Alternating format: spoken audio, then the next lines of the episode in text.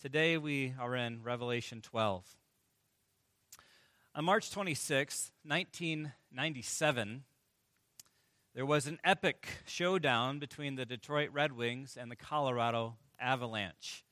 You see, in the previous season, during the Western Conference Finals, Claude Lemieux of the Avalanche checked Chris Draper of the Red Wings from behind, face first, into the boards.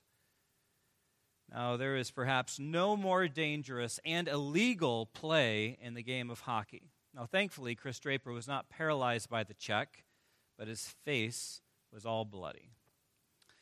Now, the next season, on March 26, 1997, the anger of the Detroit Red Wings boiled over during a game in Detroit against the Colorado Avalanche.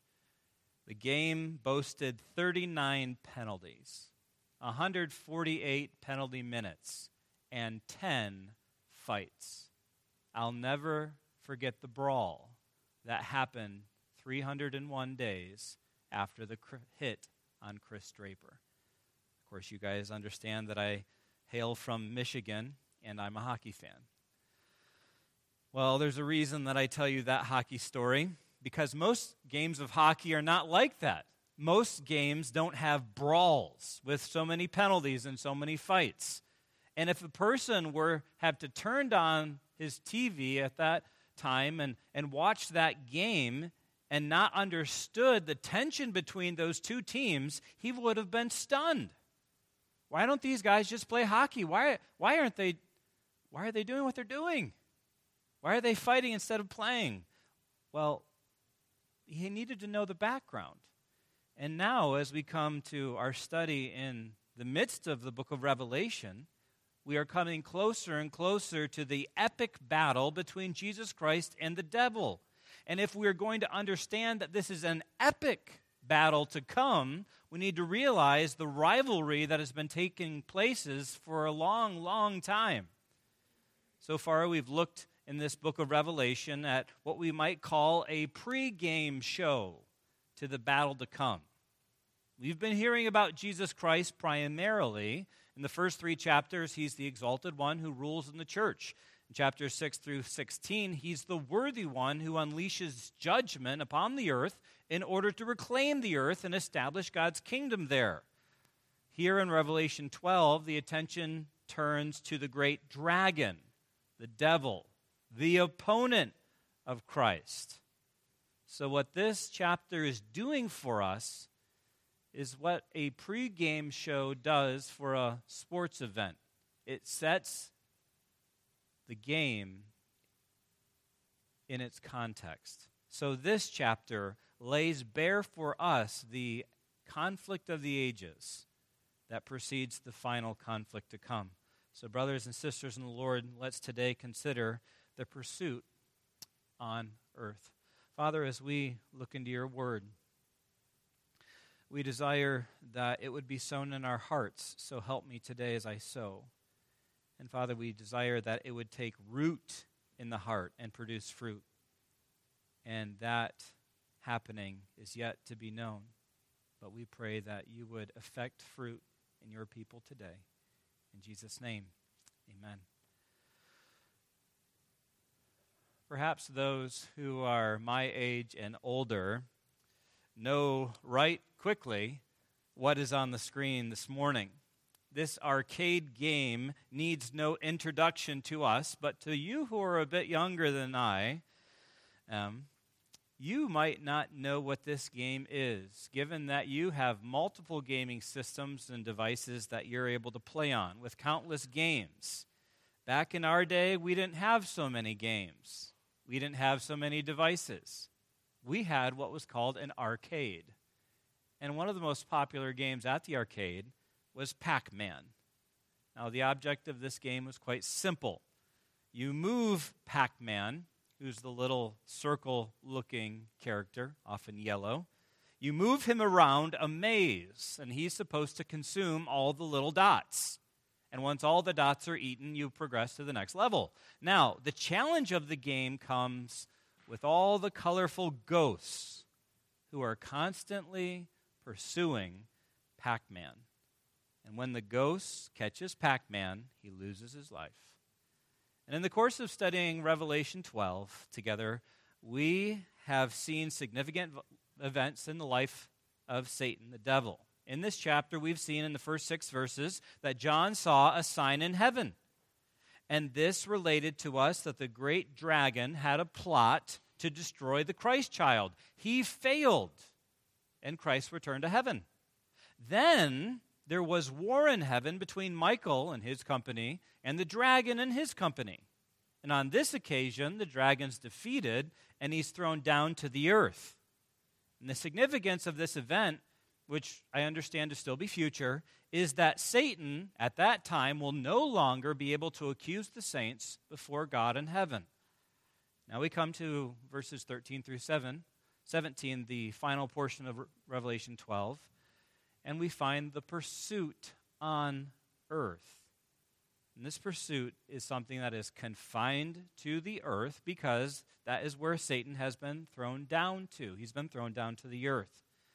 And that's bad news for people on the earth. We know that as we look back at verse 12. Listen for a moment. Woe to you, O earth and sea, for the devil has come down to you in great wrath, because he knows that his time is short.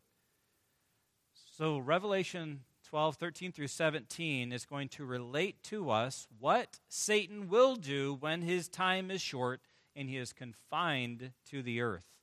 Two simple points that we'll see this morning. The first is that Satan will try to destroy ethnic Israel. Satan will try to destroy ethnic Israel. Look at verse 13. And when the dragon saw that he had been thrown down to the earth, he pursued the woman who had given birth to the male child. So the demoted dragon pursued the woman. Now, doesn't that sound strange? You go to church and you, someone asks, What'd you learn at church? You learn about a dragon and a woman. That just sounds strange. What is this? Well, we know from the very first verse of the chapter, but that what John saw was a sign. He saw something that stood for something else. And we know from the text in verse 9 that the dragon was Satan. And we know that the woman is the origin of the Christ child. She gave birth to the child. We know the child is Christ because he will rule with the rod of iron. We know that. Now, it might be tempting to think that the woman must then be the Virgin Mary, but as we read the rest of the chapter, the details don't describe her. The woman, she indeed is the origin of the Christ child, Therefore, it would seem that she is Israel.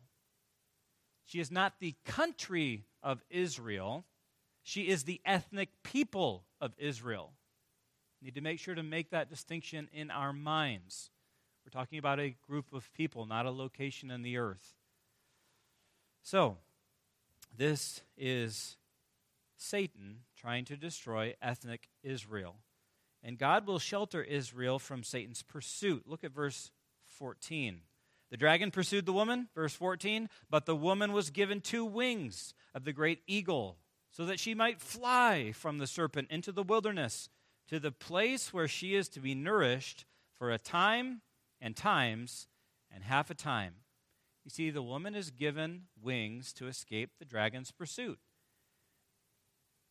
And perhaps you're all this morning wondering, you've read this passage before as you've read through your Bible and you're on the edge of your seat wondering, what are the two wings of the great eagle? I am so glad I came today so you could tell me. Well, I'm sorry to tell you, but I don't know because the text doesn't say.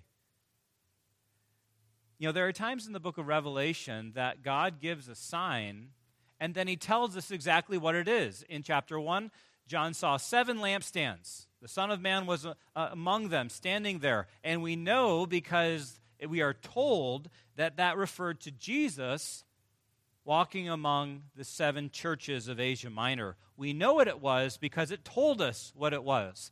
In Revelation 12, we know that the dragon is Satan because it says that. But this other detail of the wings and the eagle, we don't know. Well, what do we know? We know from Revelation 12 6 that the woman fled to the wilderness. You say, why did she flee? Well, we know from verse 13 the dragon was pursuing her. And then we learn in verse 14 that she escaped the dragon's pursuit because of God's intervention. It says she was given, and we've seen this again and again and again. When it talks about a person being given something, that ultimately comes from God. God is providing the woman a way of escape. And you know from the cross reference in the margin to Exodus 19 3 and 4 that God has described the way of escape that he gave Israel in terms of eagle, eagle's wings. Exodus 19 says this The Lord called to Moses out of the mountain, saying, Thus you shall say to the house of Jacob, and tell the people of Israel, You yourselves have seen what I did to the Egyptians, and how I bore you on eagle's wings, and brought you to myself. Now, young people, you know this. How did the people of Israel cross the Red Sea? Were they carried by eagles across the sea? Were they carried from Egypt to the promised land? No. They walked. It wasn't like the end of Tolkien's Lord of the Rings, where all of a sudden the great eagles come down and pick up Frodo, Samwise, and company and deliver them away. Israel walked. But the way that God describes it is that he sent them on eagle's wings and brought them to himself. So, this sign seems to point forward to a time when Israel be, will be pursued by the devil, but there will be a way of escape. And I, it's hard to talk about something like this without reflecting on a promise that you and I have from God in relation to temptation. 1 Corinthians 10:13 says this, God is faithful, and he will not let you be tempted beyond your ability. Never. But with the temptation, he will also provide the way of escape that you may be able to endure it. You know, even as Israel was cornered, as you remember, at the Red Sea, at the coming on of the Egyptians as they pursued them there, God made a way of escape for Israel. He parted the Red Sea. And even so, God is always providing you and me with an emergency escape hatch when we are tempted to sin. We should never think that our situation is so unique and the temptation is so strong that we are helpless victims. That can never be our thought. So, even today, if you feel that you are held by the cords of sin, the Bible has promised us, God has promised us, that there is an escape. There is forgiveness of sins in Christ. And there is grace from God that often comes through a word of a fellow believer who's seated around you right now. You just need to avail yourself of God's grace and God's forgiveness. You need to call on Him and share your need with your brother and sister in the Lord around you today. We know that this woman will escape. We know that her stay will be in the wilderness. And what we also know is wherever this place is in the wilderness, we know that there's a very specific time. It talks about 1,260 days, and it then says in verse 14, a time, times, and half a time. And that's very simply in mathematical terms, three and a half years. From the margin, you see how that relates back to the book of Daniel, chapter 7, verse 25, and chapter 12, verse 7. And, and what we've found in our study of this book is that again and again and again and again, we see this reference to a very specific period of time three and a half years, or 42 months, which is the same as 100, 1,260 days. It's said again and again so we won't miss the point. The point is, this is the final period before the time when the mystery of God will be fulfilled. Chapter 10, verse 7. It is the days in which the kingdom of the world, this world has become the kingdom of our Lord and of his Christ. Chapter 11, verse 15. This is the time immediately preceding the establishment of God's kingdom in and on the earth. And of course, we expect God's word to fit together. And as we look at the time frame given us in Daniel 9 27, it fits perfectly. This is the last half of the 70th week of Daniel. But the point I want to draw to your attention on this is the fact that God is able to talk in these terms. God is able to say, I will put the woman in the wilderness, and she'll be nourished for three and a half years. You know, we are in a unique time of this year, the election year, that politicians make promises. And we all know that very soon they will begin to break all those promises because they can't keep them all, even with their best efforts. You know, God never faces that trouble. Because He is sovereign over everything, He can very easily say, it'll be three and a half years. He doesn't have to guess, He doesn't have a, a plan that He hopes will work out. God has a plan, it will work out, it will be three and a half years. And because he's God, the true sovereign of the universe, he can do that. In six days, he makes heaven and earth, and in three and a half days, he will sustain his people Israel in the wilderness. That's not hard for him. His kingdom is going to be established following that unique time. He is able to shelter Israel from Satan's pursuit. As we look at verses 15 and 16, we see that God will stifle Satan's attacks on Israel. Look at verse 15. And the serpent poured out water like a river out of his mouth after the woman to sweep her away with the flood. But the earth came to the help of the woman, and the earth opened its mouth, swallowed the river that the dragon had poured from its mouth. You see, the earth swallowed up the dragon's flood. Now, once again, you're probably really excited that you came today because you've wondered what that meant for a long time. And I'm supposed to tell you what it means. I can't tell you what it means. I have no idea. I mean, just think of it. Why is there water coming out of a dragon's mouth? Don't dragon breathe dragons breathe fire? Okay, beyond that, you know, is God able to open up the earth? Absolutely. He's done that in the past. Look at Exodus chapter 15. The point is very plain in that God is going to curtail Satan's attack in the future. I can't tell you all the specs about that, but we can know for sure that it will happen. And that's the point. We don't have to know all the specifics about the future reality, but what we must believe is that God has the power to deliver and that He will deliver and protect in keeping with His plans and His promises. Satan has tried to thwart God's plan tried to thwart his promise. He tried to destroy the Christ child, and he failed. Then he tried to conquer God's angels in heaven, and he was defeated. He pursued the woman, and she was given a way of escape because of what God did to intervene. You see, at every point, Satan, who is the opponent of God, but not the equal of God, he tries to frustrate God's covenant, but he fails. That's the point we all need to remember. He can't stop the Redeemer who will secure the salvation of his people. If he did, he would thwart God's plan. He did not do that.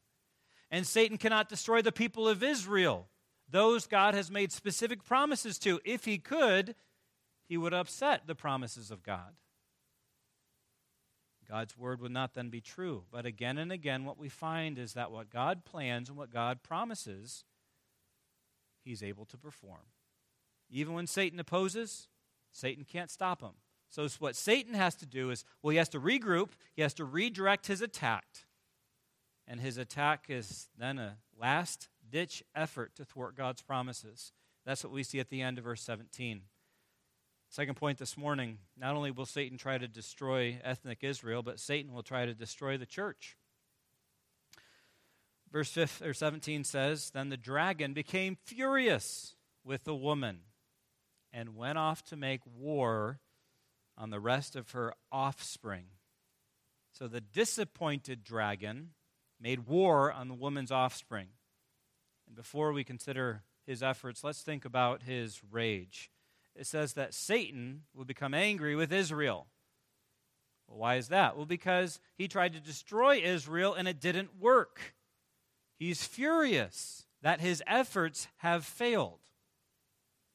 Now, young people, just think about that. Have you ever become ang- have you ever became angry because you failed? Have you ever taken a test and fallen apart because you couldn't think of the answer? You couldn't remember what you studied. You couldn't figure out the problem.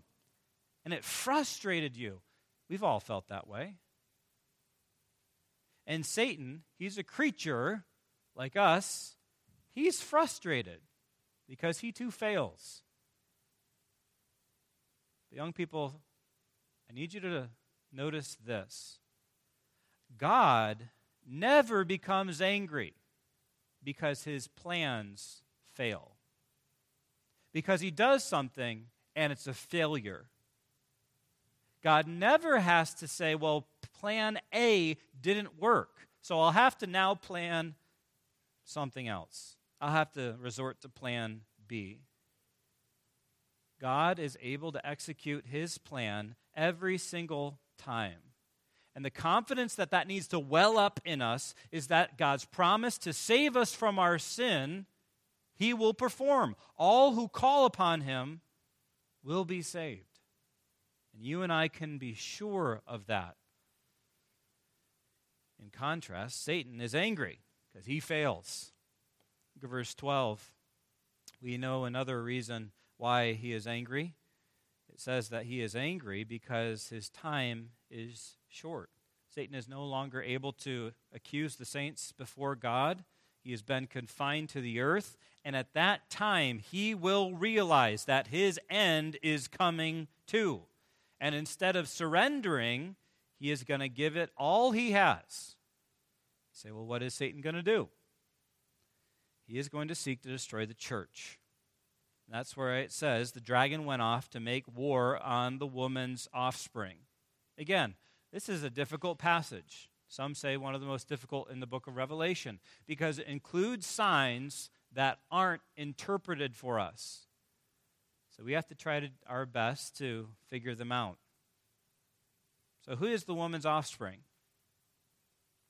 Well, here's my reasoning on it. You'll see if you, if you can follow me. The woman's offspring is not the woman. Are you following me? The woman who was the origin of the Christ child. Therefore, she was the one who preceded Christ. The woman is not the woman's offspring. So, kids, think of it this way you're not your mother. There's a difference between you and mom. Okay, we're on the same page? Second thing, the offspring of the woman are related to the woman. Kids, you're not your mom, but you are related to your mother. Even so, I would say that the church of Christ, the church that Christ promised to build, is related to Israel. And I think the book of Acts lays that out quite plainly. The gospel first goes to Jerusalem, and the gospel extends. And that was quite, an ordeal that they had to figure, but the gospel extends to the Gentiles. And so Paul tells us in the book of Galatians that all believers are sons of God, despite ethnicity. It says in chapter 3, verse 29 If you are Christ, then you are Abraham's offspring, heirs according to promise. So it would seem to me that the woman's offspring refers to the church. And one unique thing we know about this group, in contrast to the woman alone, is we know its character. Look at the end of verse 17. On those who keep the commandments of God and hold to the testimony of Jesus. Again, to, to make this point clear, this group chronologically comes after Jesus if they hold the testimony of Jesus. On the same page, chronologically? They're characterized by their ongoing obedience for God. And that is to say, they love God, because the lo- it is to love God is to keep his commandments, 1 John 5 3. And so, this testimony of Jesus would be the testimony of the saints that they have. They verbally confess Christ. That's what we learned back at verse 11. So, the saints are those who publicly profess Christ and they love God wholeheartedly. Now, what is God going to do for them? We already learned that God provided eagle's wings for the woman so that she could flee to the wilderness. What is God going to do for the offspring of the woman? We'll come back next week. We'll go into chapter 13.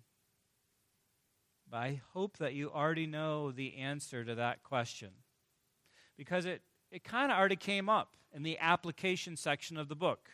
Remember, this book of Revelation is in the form of an epistle. It's a book of prophecy in the form of an epistle.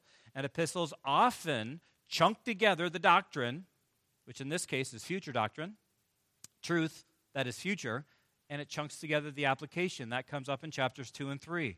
So we run back to the reference to Satan in chapter 2, where Christ spoke to the church in Smyrna. And recall what he says to them. Chapter 2, verse 10. Do not fear what you're about to suffer. Behold, the devil. So, the devil that's going to be in play in the future is actually in play during the time of the church of Smyrna, way back in the 90s. The devil is about to throw some of you into prison that you may be tested. And for 10 days you will have tribulation. This is what I want you to do be faithful unto death and I will give you the crown of life. So while what we learn about Satan in today's text is perhaps yet future, then, the time of his great wrath, Satan still, back in the 90s, was opposed to and oppressed the saints of Smyrna. And even so, we may believe that Satan prowls about as a lion seeking saints of God to devour. But our hope has to rest on what the Bible says, particularly what we will learn in the book of Revelation that God has made us promises. He has promised to give us life, even though there is one who seeks to snuff out our lives because he hates God. Satan hates God, he opposes God. He hates us because we're God's. We bear his image, and by God's grace, bear his likeness. God or Satan hates God and is trying to undermine God's plan. He's trying to undermine, God, undermine God's covenant with his people. He tried to destroy Christ. It didn't work. Our hope still stands. He tried to accuse the saints to God, but one day he's going to be cast down. And at that time, Satan, like the little ghosts on Pac Man, is going to do everything he can to pursue God's people. He's going to try to catch them and devour them in order to take away their life. And what we can know is that God is not going to allow his recipients of his promise to be destroyed. He's not going to allow Israel to be destroyed and the people group of Israel to be obliterated from the earth. Because if that were to happen, his promises to Israel couldn't be fulfilled. So, this is the conflict of the ages that has been going on for years. And it is the conflict that precedes the final conflict. Remember, I told you at the beginning of the message that in that game in Detroit between the Red Wings and the Avalanche, if you just turned on the TV and saw the game that had 10 fights in it, you wouldn't have understood what was happening without the background. That's what God is doing for us. We're not going to understand why the battle in chapter 19 is so epic if we don't understand the ongoing rivalry between God and Satan. But what we might be sure of, uh, even as we look at this, Satan is trying his best. He has failed, and he will fail again. He's going to try hard in his anger, but ultimately, Jesus Christ is going to bring heaven's kingdom to earth. He will be the champion. So we trust in him. Father, we thank you for Christ who not only is set forth as our propitiation so that we do not suffer the wrath of God, he is the one who will one day come and bring ultimate salvation in the world. He will remove every wicked person, and he will establish all of his people. And given that future reality, given that Satan is his opponent but not equal, may we rightly think about the devil today. He is not a friend, he is not to be toyed with, he is not to be given into. And we are to give ourselves completely to the Lord Jesus Christ, who, whether the world likes it or not, he will come and he will exercise his authority everywhere, and every knee will bow to him. So, Lord, as we see this is what will come, may we take great confidence in it, and may we live like we believe it in submission to him. Perseverance through any situation. We pray for that in Jesus' name. Amen.